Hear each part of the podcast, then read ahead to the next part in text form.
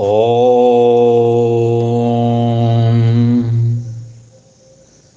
सर्वभूतहिते रताः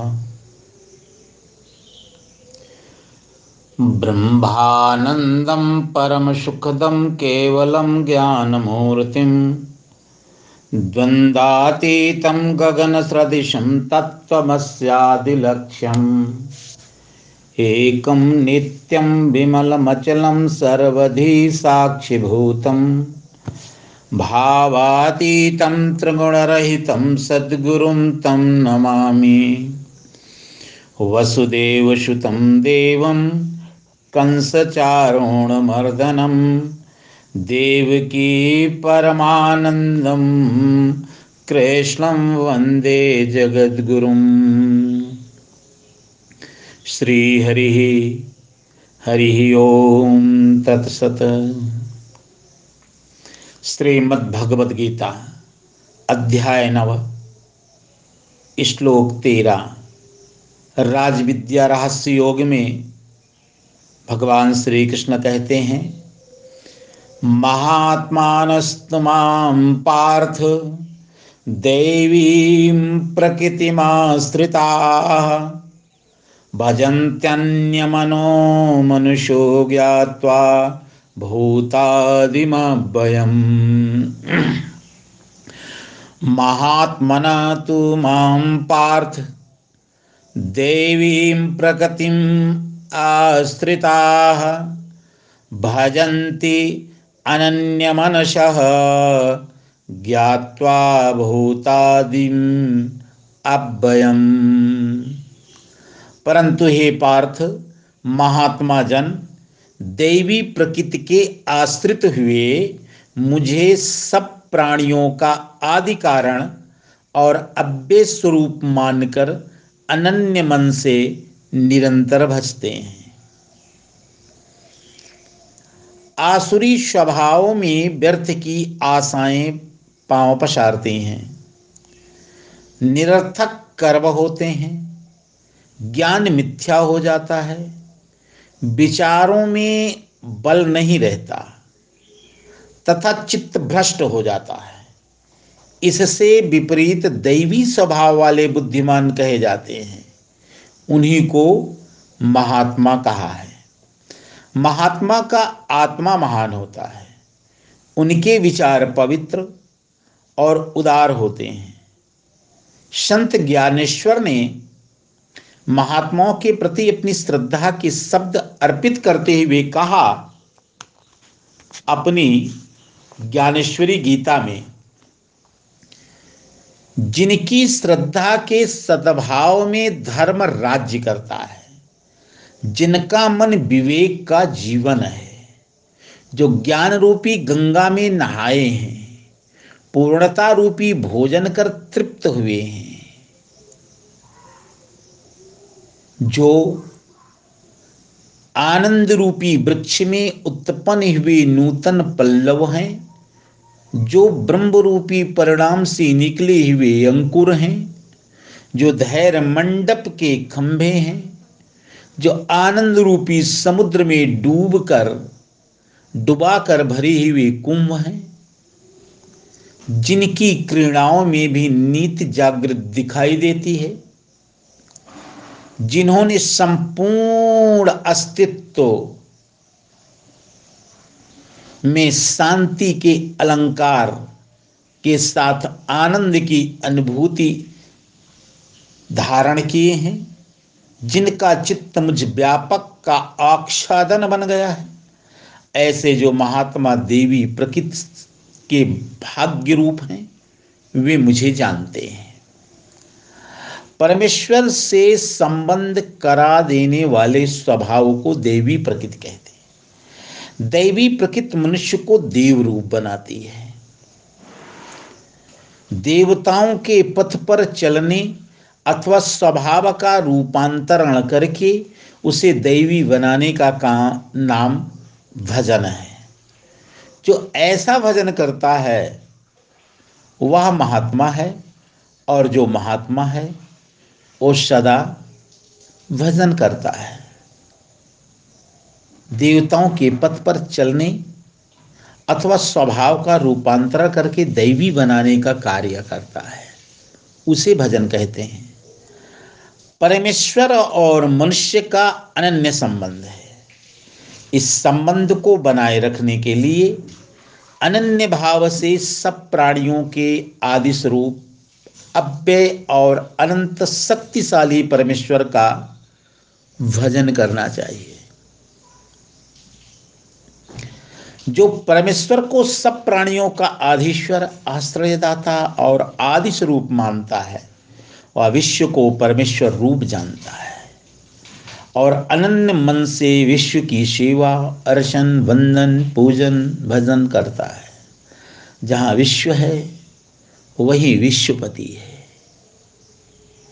अवध जहाँ, अवध तहाँ जहाँ राम निवास हो, अवध कहाँ जहाँ राम निवास हो, तहाँ दिवस जहाँ भानु प्रकाश हो, जहाँ प्रभु वही अयोध्या, जहाँ सूर्य वही प्रकाश। जो इस प्रकार भगवान को देखते हैं, उन्हें भगवान देखते हैं। अनन्यता के कारण भक्त और भगवान एक हो जाते हैं। महात्मा जन कर्म करते हुए किसी भी क्षण परमेश्वर को नहीं भूलते। उनका भोग और योग सम होता है। न वो भोगते हैं, न वो त्यागते हैं, वे पूर्ण जागृत अवस्था में होते हैं। भगवान कृष्ण कहते हैं, चौदहवें श्लोक में, सततम कीर्तियंतो माम यतंतश्च दृढ़व्रता। नमस्यंतश्च माम भक्त्या नित्य युक्ता उपासते। दृढ़व्रती महात्मा जन, मेरा कीर्तन करते हुए और यत्न करते हुए भक्ति से नित्य युक्त होकर तथा मुझे नमस्कार करते हुए मेरी उपासना करते हैं। जिनकी बुद्धि का निश्चय अडिग रहता है, जो दृढ़ व्रतों को धारण करने वाले हैं, वे ही परमेश्वर की उपासना करते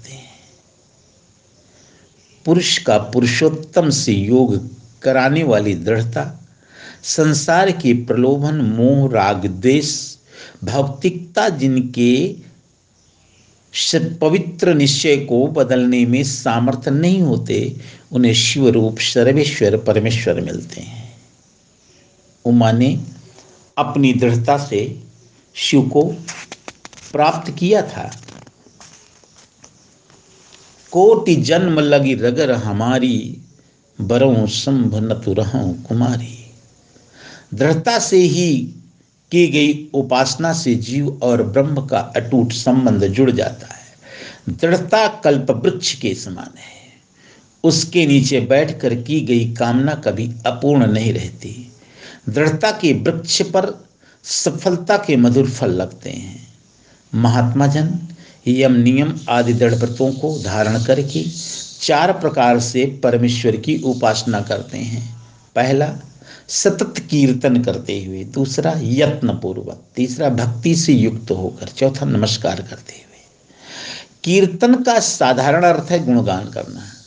श्रेष्ठतम, श्रेष्ठजन कर्मशील अथवा उन्नत मनुष्य भगवान का निरंतर भजन करते हैं। भक्ति पुत्र में अव्ययावृत्त भजनात् अखंड भजन से भक्ति की साधना मानी जाती है। भजन भगवान के साथ रहकर कर्म करने का श्रेष्ठतम अभ्यास है। भजन का आरंभ कीर्तन से होता है। भक्ति सूत्र के सैतीसवें मंत्र में कहते हैं लोकेपि भगवत गुण श्रवण कीर्तनात्। लोक समाज में भी भगवत गुण श्रवण और कीर्तन से भक्ति पूर्ण हो जाती है। संसार में सब प्रकार कर्म करते हुए निरंतर प्रभु की वाणी सुनना और उनके भाव तथा प्रभाव का स्मरण करना सांसारिक सफलता एवं जीवन मुक्ति का सरल और श्रेष्ठ साधन है। भजन पूजन की सार्थकता और पूर्णता उसी समय होती है जब मन, बुद्धि, सारा अस्तित्व, पवित्र, शुभ और उच्च कर्मों में लग जाता है। कीर्तन का कार्य और प्रभाव इतना होना चाहिए कि जिस समय भी मनुष्य जो भी कर्म पर पैर रखे, उसी समय उसके कानों से छन कर हृदय तक भगवान की वाणी पहुँच जाए। और उसे आत्मानंद में निमग्न करके भौतिकता में ना जाने दे, आनंद में प्रस्थान करने दे। कीर्तन तुरंत सुख देने वाला है। कीर्तन का प्रत्यक्ष फल जीवन मुक्ति है और मुक्ति पाँच प्रकार की है। शालोक्य, भगवान के समान लोक की प्राप्ति, सार्ष्टि, भगवान के समान ऐश्वर्य प्राप्ति, समीप्य भगवान के समीप स्थान प्राप्ति, स्वरूप्य भगवान के समान स्वरूप प्राप्ति, सायुज्य भगवान में लय हो जाना। शालोक्य, कीर्तन से पाँचों प्रकार की मुक्ति सुलभ हो जाती है। सब प्रकार के दुष्कर्मों और नाम अपराधों से बचा रहने वाला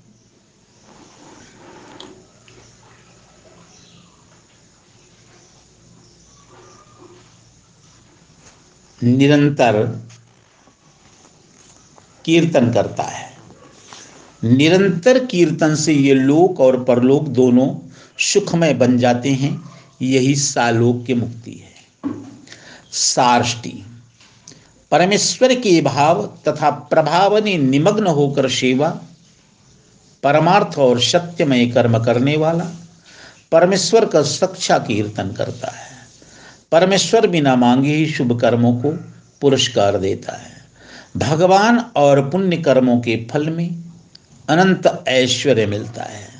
परमेश्वर की कृपा से प्राप्त ऐश्वर्य में मद, ममता, मोह का नितांत अभाव होता है।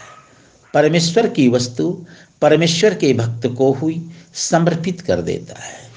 ऐश्वर्य प्राप्त करके त्याग में सात्विक वृत्ति बनी रहने की से साष्टी मुक्ति मिल जाती है। समीप्य। उपासना का अर्थ है भगवान के समीप बैठना। जो जितनी देर पवित्र और समाधिस्थ होकर उपासना करता है, वह उतने समय तक समीप मुक्ति का आनंद लेता है।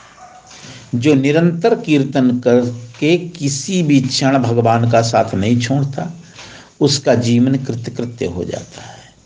ऐसे भक्तों के लिए मुक्ति सुलभ होती है जो भगवान स्वरूप में अपने को विलय करके उनके भक्तों को भगवानमय मान लेते हैं। स्वरूप्य। परमेश्वर मधुरता, आकर्षण और दिव्य तेज का पुंज है। जिसमें परमेश्वर का भाव भर जाता है, उसमें दैवी तेज सहस्त्रों धाराओं से फूट निकलता है। अमित प्रभाव, व्यक्तित्व, पवित्र आकर्षण और शौर्य स्वरूप मुक्ति के चिन्ह है। निरंतर कीर्तन करने वाला संयमन और नियमन से अपने पवित्र वीर और शौर्य की रक्षा करके पवित्र हमन कुंड में होम करता है। उसमें भगवान का प्रभाव प्रकट होता है। सायुज्य जीवन भर शुभ कर्म करने वाला शरीर को छोड़कर भगवान में लय हो जाता है। यही सायुज्य मुक्ति है। परमेश्वर के समीप बैठने, उसके ऐश्वर्य तथा स्वरूप को प्राप्त करने और उसमें मिल जाने के लिए मनुष्य तन मिला है।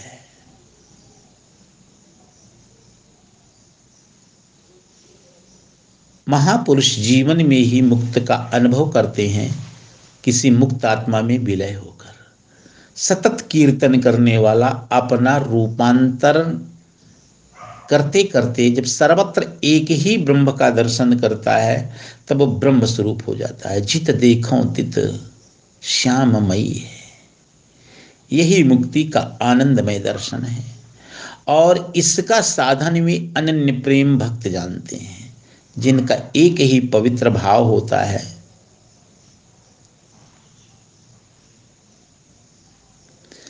ऐसी तल्लीनता, एक रूपता और आत्मीयता से सायुज्य मुक्ति प्रत्यक्ष हो जाती है। सतत कीर्तन सब सुखों का साधन है। कीर्तन से चारों पदार्थ सुगमता से सुलभ हो जाते हैं।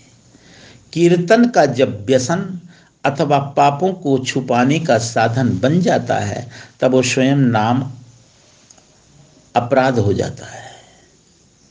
मिथ्याचार और विकार से भरे कीर्तन को भगवान किसी भी प्रकार स्वीकार नहीं करते। ऐसे कीर्तन से इतना लाभ अवश्य है कि कभी न कभी ज्ञान के उदय होने की संभावना बनी रहती है। मन या वे मन से कीर्तन करने वाले में संसार गुरु कृपा अथवा दैवी कृपावश किसी भी समय किसी उत्तम विद्वान का सानिध्य भगवत भाव जागृत कर सकता है। वास्तविक कीर्तन तो वो है जिसमें पवित्रता, एकाग्रता, तन्मयता की त्रिवेणी उमड़ती है और पापों, तापों, द्वेषों, द्वंद्वों, विकारों और व्यथाओं को वो बहा देती है। सतत कीर्तन का साधारण अर्थ है लगातार कीर्तन। परंतु वीणा सहित कीर्तन को भी सतत कीर्तन कहते हैं। सामान्य सहित तत्माने वीणा।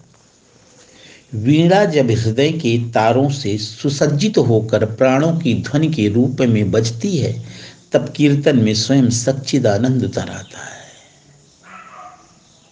सब बाजे हृदय बजे प्रेम खाउज तार मंदिर ढूंढत को फिरे वही बजा बनार सतत कीर्तन का व्यावहारिक अर्थ, परमेश्वर के दिव्य कर्मों को जानकर, उसके प्रभाव में रहकर निरंतर उसी की प्रेरणा से कर्म करना, समर्पण करना। सतत कीर्तन करने वाले महात्मा जन परमेश्वर का सच्चा भजन करते हैं। यत्न पूर्वक यत्न में बड़ी सामर्थ्य है।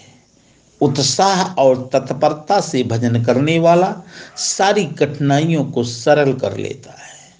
मन की स्थिरता, बुद्धि की तीव्रता और इंद्रियों की सावधानी कि कहाँ पर हमें इन्हें ले जाना है, कहाँ नहीं ले जाना है, किसको समर्पित करना है, किसको समर्पित नहीं करना है, तथा संयम से प्रयत्न पूरा होता है।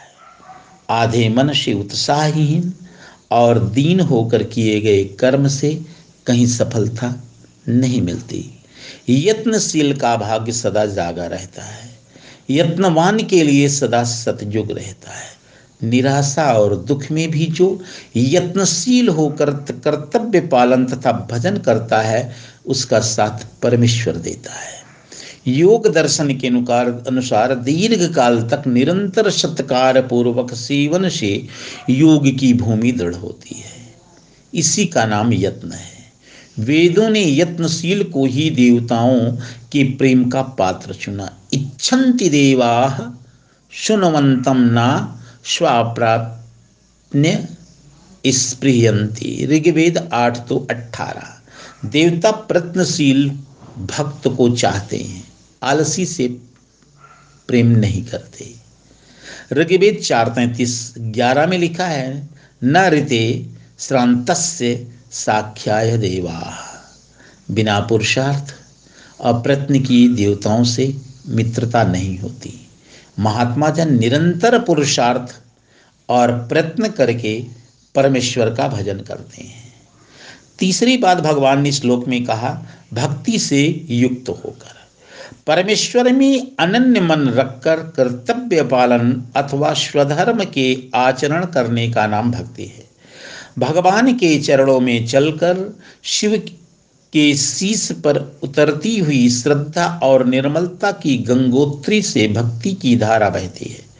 भक्ति में प्रेम, सेवा शिव भाव पवित्रता और अनाशक्ति का महायोग होता है।